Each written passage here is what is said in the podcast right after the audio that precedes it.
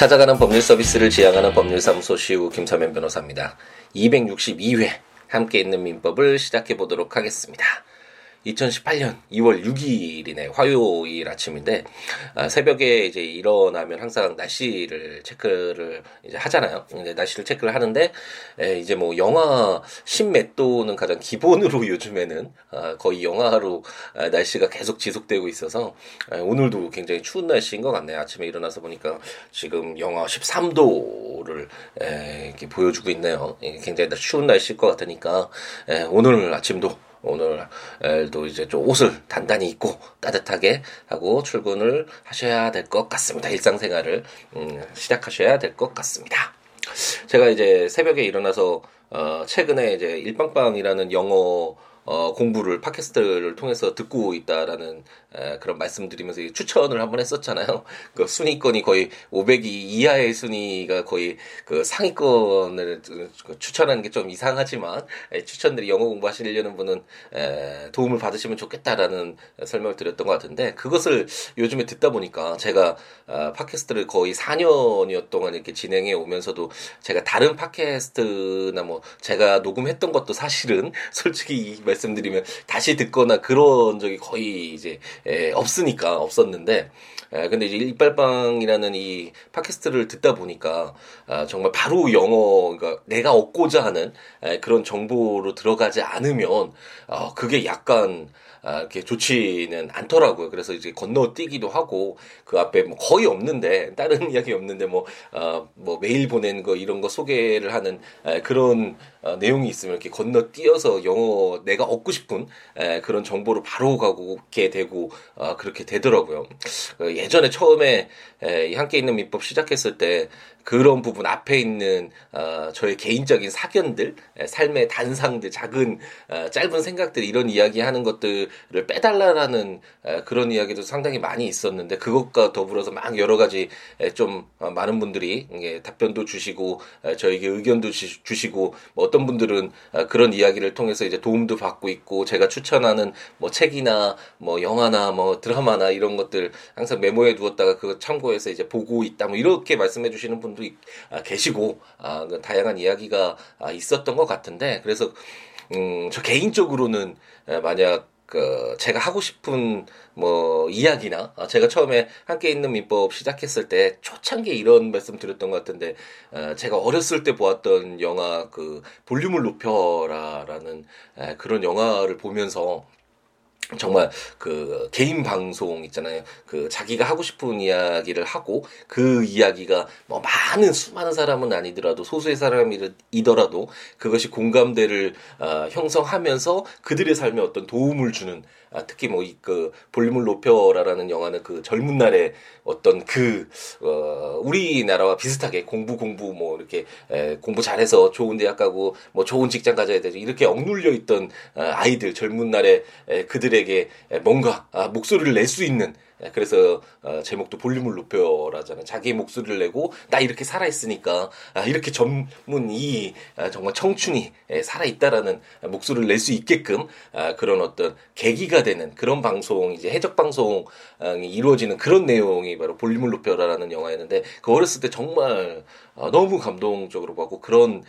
방송을 또 한번 해보고 싶다라는 생각을 했고 그래서 어, 함께 있는 민법이 물론 에, 법이 법률 에, 우리가 항상 옆에 두고 뭐 우리 현대 사회를 살아가는 에, 우리들이 항상 무기로 삼아야 되는 가장 가까이 있어야 되는 에, 것임에도 불구하고 너무 멀리 떨어져 있어서 이거 이 법을 좀 더 가까이 느낄 수 있는 기회를 제공하자라는 그런 측면이었던 공익적인 측면이었다면 아, 사익적인 아, 저희 개인적인 만족적인 부분에서는 아, 제가 하고 싶은 이야기 이렇게 하면서 아, 소수의 분들이더라도 같이 이렇게 공감하고 서로 이야기 나누고 아, 도움 서로 주고받고 아, 이런 방송을 해보자라는 취지에서 아, 이제 시작을 했거든요. 그래서 그렇기 때문에 사실 제가 아, 재미도 있고 즐거움도 느꼈고 많은 분들을 아, 만나기도 했고 의견을 듣고 서로 고, 교감하기도 했고 이렇기 때문에 사실 4년여가 넘는 시간 동안 아, 버텨오지 않았나 아, 지켜올 수 있지 않았나라는 에, 그런 생각이 들고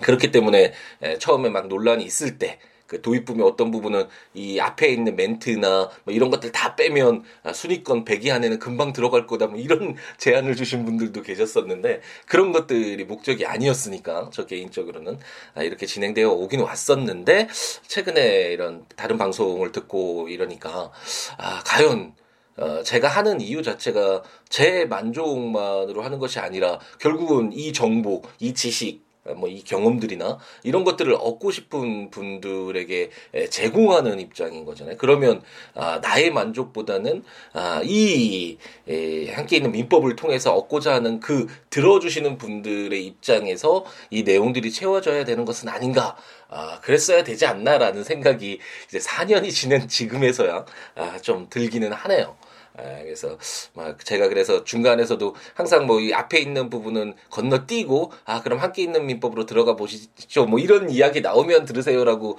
그 안내도 예전에 드렸던 것 같긴 한데 아 최근에 그런 생각이 좀 들긴 합니다. 근데 이제 거의 끝났잖아요. 4년여가 넘는 기간 동안 아 885조부터 오늘 이제 공부를 하게 될 텐데 1118개 조문 한 200여 개 조문이 이제 남았죠. 벌써 한 900개가 넘는 900개 가까운 그런 조문들을 읽어왔는데 이제 바뀌어서 아, 여러분들이 에, 법률 이 정보를 더 얻고 싶어 하니까 지식을 더 얻고 싶어 하니까 이 내용만 아, 딱 시작하면 또 함께 있는 민법 그동안 해왔던 에, 그리고 어, 또또 어, 재강 어, 하고 싶었던 그런 내용과 좀 달라져서 아 그러면 조금 이상할 것 같으니까 아 이제 얼마 안 남았으니까 양해를 부탁드리고 아 그런 그런 것들은 괜찮을 것 같아요. 한 번 정도 생각해서 어 제가 함께 있는 민법 통해서 이제 진행을 하면서 함께 있는 민법 전자책으로 이제 발간도 하고 이러면서 뭐 종이책으로도 내달라 뭐 이거 민법 어떻게 해달라 이런 말씀도 굉장히 많이 들었는데 이런 것들을 것들을 좀 모아서 나중에 기회가 된다면 시간이 되고 기회가 된다면 어, 뭐이 법률적인 측면에서 어, 이런 공부적인 측면에서 좀 더 효과적으로 효율적으로 집약해서 어, 이렇게 정보를 제공하고 어, 지식을 제공하고 어, 이런 법률과 좀 더 가까워질 수 있는 기회를 제공할 수 있는 어, 그런 어, 부분이 있으면 어, 괜찮겠다라는 생각은 요즘에 어, 조금 들기는 하네요. 어쨌든 함께 있는 민법은 어, 그대로 지금과 같은 모습으로 하긴 할 텐데 에, 여러분들에게 좀 더 더 나은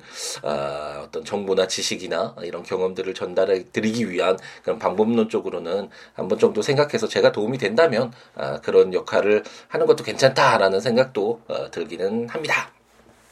함께 있는 민법으로 돌아와야겠죠. 예, 이 말씀 나올 때부터 음, 그냥 법, 법률만 공부를 하시려는 분은 이 멘트 나올 때까지 이렇게 건너뛰어서 어, 들으시면 될 것 같습니다. 얼마 남지 않았는데 이제 몇 개월만 지나면 아, 몇 개월 걸릴까요? 어쨌든 2018년의 상반기 정도에는 함께 있는 민법 아, 정말 처음에는 1조 읽을 때는 이런 날이 올까 싶었는데, 이제 거의 정말 마무리가 되고 있죠. 민법 총칙, 물권편, 채권 총론, 채권 강론, 이제 거의 민법의 핵심적인 내용이라는 에, 부분들은 에, 이제 거의 다 공부를 했고, 이제 나머지 에, 이제 가족들 간에 발생하는 가족법이라고도 하잖아요. 그래서 친족편과 어, 어떤 친족 관계에서 발생하는 그 상속 문제, 재산적인 문제이긴 하지만 이런 친족편과 상속편 한 한 200여 개의 조문을 읽으면 함께 있는 민법, 민법을 에, 어떤 사법의 기본법으로서 일반법인 에, 민법을 모두 읽게 되겠습니다. 오늘은 이제 간단하게 예, 이제 아, 입양 취소 청구권자들과 관련된 규정들을 볼 텐데 제가 지난 시간 어제 예, 말씀을 드렸었죠. 대체적으로 법률을 읽을 때 어떤 요건이 충족되면 이제 성립이 되는가, 아, 그리고 그 성립이 되면 어떤 효과가 발생하는가, 그리고 그 발생한 효과 이후에 어떤 사유가 있었을 때 그런 관계가 어떤 권리가 소멸되는가와 관련된 이런 전체적인 예, 측면에서 바라보면 좋다라는 설명을 드렸고,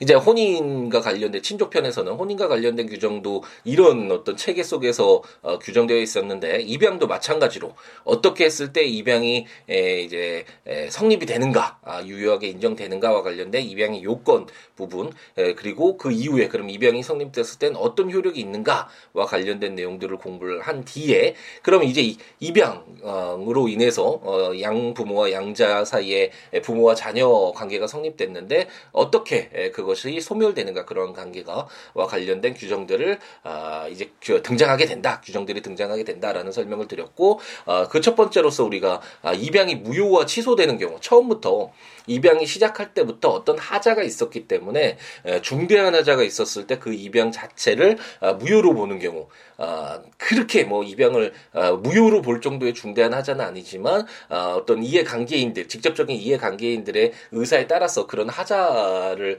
안고 가기 힘들 때 취소를 시켜서 효력을 없애는 그런 입양의 무효와 취소 규정들을 우리가 이제 공부를 하기 시작을 했죠. 그래서 어제는 입양의 무효의 원인 입양 취소의 원인을 공부를 했는데 이제 오늘은 아, 그럼 어, 어떤 사람들이 그 입양의 취소를 무효는 뭐 아, 처음부터 무효니까 아, 효력이 없는 것이니까 그 부분은 빼고 이제 어떤 어, 이해관계인들이 직접적인 이해관계인들이 입양을 취소를 청구를 할 수 있는가와 관련된 취소 청구권자를 볼 것이고 그리고 내일은 이제 이 친족 관계가 이제 형성이 됐는데 입양이 됐, 돼서 양자와 양부모 사이에 어떤 부모와 자녀의 관계가 성립되고 뭐 오랜 시간이 지나서 당사자들의 의 사가 아, 양 부모와 이거 양자와 양 부모 사이에 부모와 자녀의 관계를 계속 지속시키고자 하는 의사로 추정되는 아니면 뭐 그런 의사일 수도 있고 어, 그런 경우에는 어, 취소권이 입양 취소권이 에, 소멸되는 에, 그런 내용들을 이제 공부를 하게 될 것이고 그리고 이제 다음 시간에는 어, 입양을 했을 때 어떤 하자가 있지는 않았는데 뭐 혼인에서도 처음에 혼인에서는 아무 문제가 없었는데 그 이후에 뭐 여러 가지 사장으로 인해서 혼인 관계가 종료되는 협의상 이혼과 아, 재판상 이혼이 있었잖아요. 그것처럼 이제 입양 양자 관계를 아, 소멸시키는 아, 이제 파양과 관련된 에, 규정들을 공부를 에, 이제 하게 될 것입니다. 그래서 오늘은 아, 이제 간단하게 입양 청, 취소 청구권자가 누군가 와 관련된 내용들을 이제 공부를 할 텐데 그 어, 입양으로 인해서 양부모와 양자 관계가 형성되고 어, 그랬을 때 친생자의 지위와 동일한 효력이 발생한다라는 설명을 드렸죠. 그러면 에, 우리가 친생자에서도 봤지만 아, 아이가 태어나면 정말 많은 관계가 형성이 되잖아요. 친족 관계가 정말 뭐 그 혈족 관계도 어, 발생을 할 것이고 인척 관계도 발생을 할 것이고 이렇게 여러 가지 에, 관계가 발생을 하기 때문에 에, 쉽게 에, 누구나 막 청 조뭐 예를 들어서 어, 성인이어야지 예, 양자를 이제 드릴 수가 있는데 성인이 아니었다. 아, 그러면 뭐 취소 사유는 될 수 있지만 그것을 뭐 아무 그 이웃집에 사는 갑돌이가 어, 취소를 아 나 저 볼 수 없어 성인이 아닌데 어, 나의 어떤 어, 이 법률적인 지식에 적은 반해 그러면서 무조건 취소하게 한다면 그것도 어, 약간 좀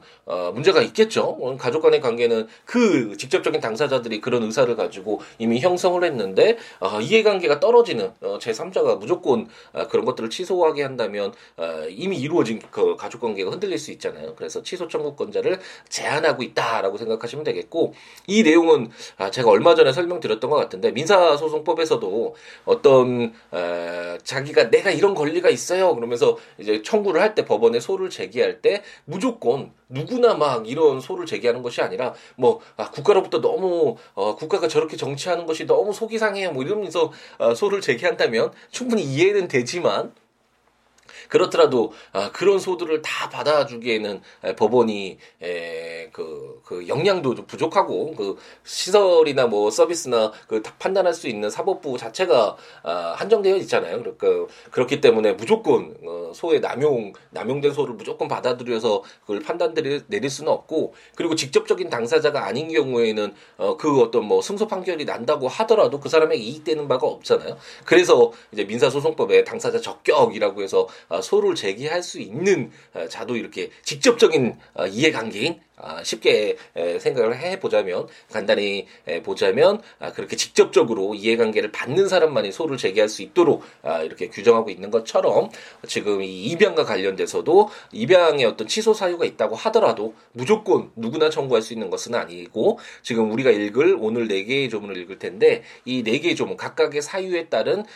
그 취소 청구권자가 정해져 있다라는 정도로만 이해하고 간단히 읽어 나가시면 되겠고 이걸 외울 필요는 없. 없겠죠. 이 조문들을 보면서 아 이런 이러한 하자가 있었을 때는 누구 누구가 할 수 있네라고 어떤 문제가 생겼을 때 한번 조문 찾아보면 되겠죠. 제가 항상 말씀드리듯이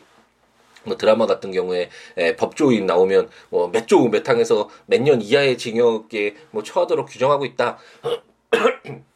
그런 내용을 암기하고 있는 그런 부분들을 아, 막뭐 그런 장면들이 나오잖아요. 그것은 아, 그럴 필요가 없다. 조문들만 한번 보면 되지. 그걸 뭐 외울 수도 없고 모든 조문들을 다 외울 수 없잖아요. 아, 그런 것들은 아, 그냥 보여주기 식이고 그거는 큰 의미는 없고 아, 우리는 아, 어떤 레걸 마인드라고 하죠. 이렇게 에, 법을 에, 바라볼 수 있는 시각. 아, 그렇게 멀게 느껴지지 않고 처음 봤을 때 우리 민법 총칙 봤을 때 에, 우리나라 말이 아닌 것 같은 착각에 빠졌었잖아요. 어, 그런 어떤 생소함을 없애고 이 법을 바라볼 수 있는 시각과 법을 에, 해석할 수 있는 한번 어떤 내용인지 그리고 내가 관련되어 있는 이 사실관계에 어떻게 접목시킬 수 있는지 그런 능력들을 키우는 것이 중요하고 어 이제 구체적으로는 그런 능력만 있다면 아 구체적으로 뭐 몇년 어, 구체적인 내용들 있잖아요. 몇 년 한다 뭐 지금 입양 취소권자는 누구다 이런 구체적인 내용들은 조문도 살펴봐서 어, 그건 확인만 하면 되는 것이니까. 그러니까 그런 식으로 에, 공부를 해 나가면 아, 되겠습니다. 그렇기 때문에 모두 다 애워야 되고 너무 공부할 것이 많고 뭐 이렇게 겁을 먹 먹을 필요가 전혀 없겠죠. 어, 법도 어, 이 정도인데 모든 사실 다른 공부에서도 에, 너무 공부 방법론적인 측면에서 에, 너무 과도하게 에, 내가 얻고자 하는 지식의 그 양을 넓혀 놓으면 처음에 접근하기가 너무 어려우니까 아, 그러니까 그런 부분들을 에, 좀 에, 고민을 해 보면서 처음에 시작할 때 그게 에, 허투루 쓰여지는 시간이 아니라 아, 정말 중요하게 내가 얻고자 하는 아, 지식이나 정보가 어떤 것인지를 파악하고 아, 그 필요한 부분만 얻는 아, 그것이 허, 어, 훨씬 더 어, 효율적인 부분이니까 아, 제가 공부 방법론과 관련된 그런 내용들도 예전에 막 특집 방송 뭐 이러면서 했던 것 같은데 한번 참고해서 아, 또 그런 어떤 필요가 있으신 분들은 그런 내용들도 한번 확인해 보시는 것도 좋을 것 같네요. 오늘은 좀 많이 길어졌죠. 들어가기 전에 이제 빨리 한번 아, 읽어보도록 하겠습니다. 제 885조는 입양 취소 청구권자라는 제목으로 양부모 양자와 그 법정 대리인 또는 직계 혈족 은 제866조를 위반한 입양의 취소를 청구할 수 있다라고 해서 예, 866조가 성년이 된 사람만 아, 입양할 수 있도록 하고 있는 거잖아요. 예, 그렇기 때문에 예, 만약 양자를 을돌이라는 양자를 갑돌이가 드렸는데 이제 갑돌이가 미성년자였다. 아, 그러면 분명히 하자는 있는 거죠. 이 양자 관계를 형성하는 데 있어서 아, 보호하고자 하는 그런 아, 취지에서 벗어난 부분은 있지만 아, 그렇다고 하더라도 무조건 뭐 아무나 아, 그 입양을 취소를 청구 청구할 수 있도록 하는 것은 아니고 양부모와 양자 그리고 그 법정 대리인이나 아, 그 직계 혈족 억만이 입양을 청구할 수 있도록 아, 규정을 하고 있다라고 아, 생각하시면 되겠습니다.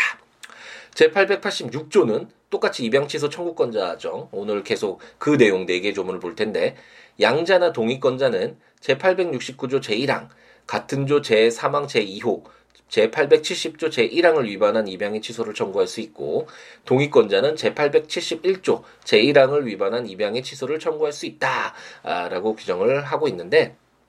우리가 읽을 때 에, 에, 제가 말씀을 드렸었죠. 입양이 뭐 아무런 문제 없이 당사자 의사의 합치에 의해서 입양이 이루어졌을 때는 아무 문제 없기 때문에 에, 이렇게 민법이나 법률에 에, 규정될 필요가 없어서 어, 어, 그 어떤 정상적인 내용은 없고 큰 문제가 없는 내용들은 없고 이 법이라는 것이 어떤 분쟁이 발생했을 때 그 분쟁 해결의 기준이 되는 것이잖아요. 그렇기 때문에 어떤 문제가 있는 경우들을 규정하게 된다라는 설명을 드렸고 우리가 입양 공부를 했을 때 아, 어떻게 입양을 이렇게 하는데 입양에 어떤 어, 뭐가 필요하고 뭐가 필요하고 이런 요건들을 다 규정하고 있었잖아요. 그래서 이런 요건들이 없으면 그런 입양의 어떤 어, 성립이 되는데 하자가 있는 것이다라는 것을 추측해 볼 수 있고 그렇기 때문에 그런 하자가 있을 때 에, 어떻게 할 것인가와 관련된 내용들이 그 이후에 이렇게 규정된다라는 설명을 드렸었죠. 그것처럼 우리가 869조 1항을 봤을 때는 어, 양자가 13세 미만의 이상의